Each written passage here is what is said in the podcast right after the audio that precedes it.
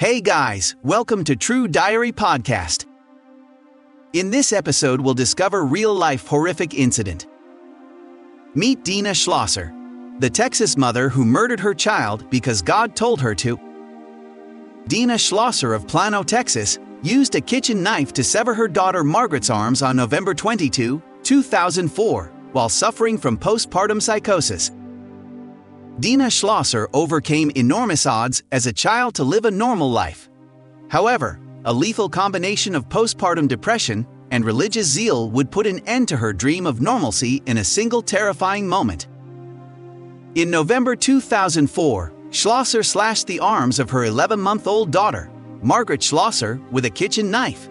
The baby died as a result of her injuries, and her mother was charged with murder. That was only the beginning of what would turn out to be a case full of unexpected twists and turns. Dena Leitner, born in nineteen sixty-nine in upstate New York, experienced trauma at a young age. She was diagnosed with hydrocephalus, a disease caused by an excess of cerebrospinal fluid in the brain, when she was eight years old. If left untreated, hydrocephalus can impair brain function and eventually result in death. Leitner had eight surgeries before the age of thirteen to implant shunts into her brain, heart, and abdomen. Although she escaped the surgeries unscathed, the surgeries required Leitner to shave her head, which resulted in merciless bullying from her classmates. Despite this, she persisted and went on to study at Marist College, where she eventually earned a bachelor's degree in psychology. She met John Schlosser at Marist, who took his future in-laws' tuition money, skipped school, and never graduated. Despite their unlucky start, John and Dena Schlosser eventually married, had two daughters, and relocated to Fort Worth, Texas, where John established a thriving business in the fledgling computer science industry. However, the couple's situation was far from idyllic. Dena refused to go to work, and they eventually began attending the Water of Life, a fundamentalist church run by a man named Doyle Davidson, a veterinarian turned preacher who claimed that God spoke to him in visions. However, as the couple became more involved in the Water of Life, their home life began to deteriorate. Before they started attending the Water of Life church, John and Dena Schlosser were living a relatively normal life. John left his lucrative position to begin consulting because he was desperate for a better paying job. The gigs quickly dried up, and the couple could no longer afford to live in Fort Worth. After their home went into foreclosure, the couple packed up their small family and relocated to Plano, Texas, one hundred twenty miles away, to be closer to the church. Dena Schlosser had three miscarriages before having her two children, and the birth of Margaret in two thousand three sent her into a deep postpartum depression. Dena attempted suicide the day after Margaret was born, according to later published reports. She was then admitted to a psychiatric ward and diagnosed with bipolar disorder with psychotic features. Dena had been investigated by Texas Child Protective Services, C P S, the year before after having a psychotic episode, and she had been ordered not to be alone with her children. But John Schlosser refused to get her any kind of psychological help, claiming that it was against church teachings. The night before the murder, John Schlosser brutally beat his wife in front of their children with a wooden spoon after she claimed she wanted to give her child to Doyle. Schlosser claimed that on November twenty-second, two thousand four, she saw a news story about a lion mauling a young boy and mistook it for a sign of the impending apocalypse. She then claimed she heard God's voice commanding her to cut off Margaret's arms, followed by her own, as a form of tribute. She felt she was basically commanded, in essence, to cut Margaret Schlosser's arms off, and her own arms off, and her legs and her head off, and in some way to give them to God, said David Self, a psychiatrist who evaluated Schlosser in the months following her arrest and eventually determined she had postpartum psychosis.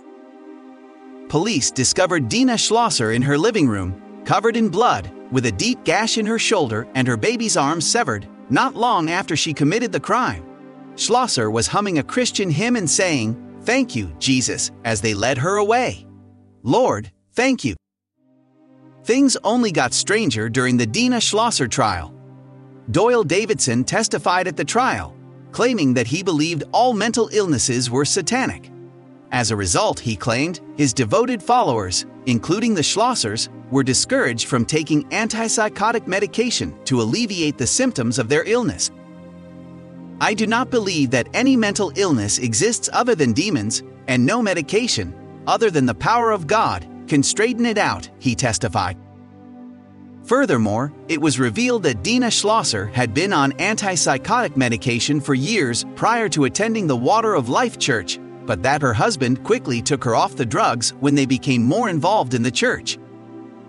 Following that, John Schlosser filed for divorce from Dena and sought, and eventually obtained, custody of their two surviving daughters, who were unharmed in the attack.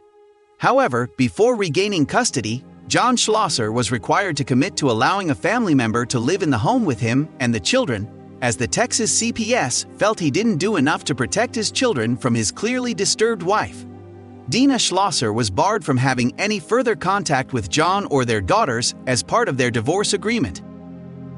Dena Schlosser was found not guilty by reason of insanity and was committed to a psychiatric facility right away. She befriended Andrea Yates, the Texas woman who murdered her five children, while in the facility, and the two struck up a friendship. "She is almost my exact personality," Dena Schlosser said. "I believe we'll be friends for life. I've only known her for a short time, but I believe our feelings are mutual. She is most likely thinking the same thing." Dena Schlosser was transferred to an outpatient facility in two thousand eight. She was told to use birth control, take her antipsychotic medications, see a therapist, and avoid unsupervised contact with children. She was recommitted to an inpatient facility in two thousand ten, however, after neighbors discovered her wandering around in the early hours of the morning, dazed and confused. Dena Schlosser was discovered working at a Walmart in Plano, Texas, in two thousand twelve, using her maiden name, Dena Leitner. When the news media discovered her whereabouts, it created quite a stir. She was fired just hours after the report aired. Dena Schlosser was ordered to remain in a state hospital until December two thousand twenty. Judge Andrea Thompson confirmed that she has religious delusions when she isn't on antipsychotic medication, and that it's best for everyone involved if she stays in the state of Texas's round-the-clock care. Now that you've listened everything there is to know about Dena Schlosser's terrifying true story, it's time for you to follow us to know more of this kind real-life horrific true stories. Thank you for listening. See you guys in the next episode.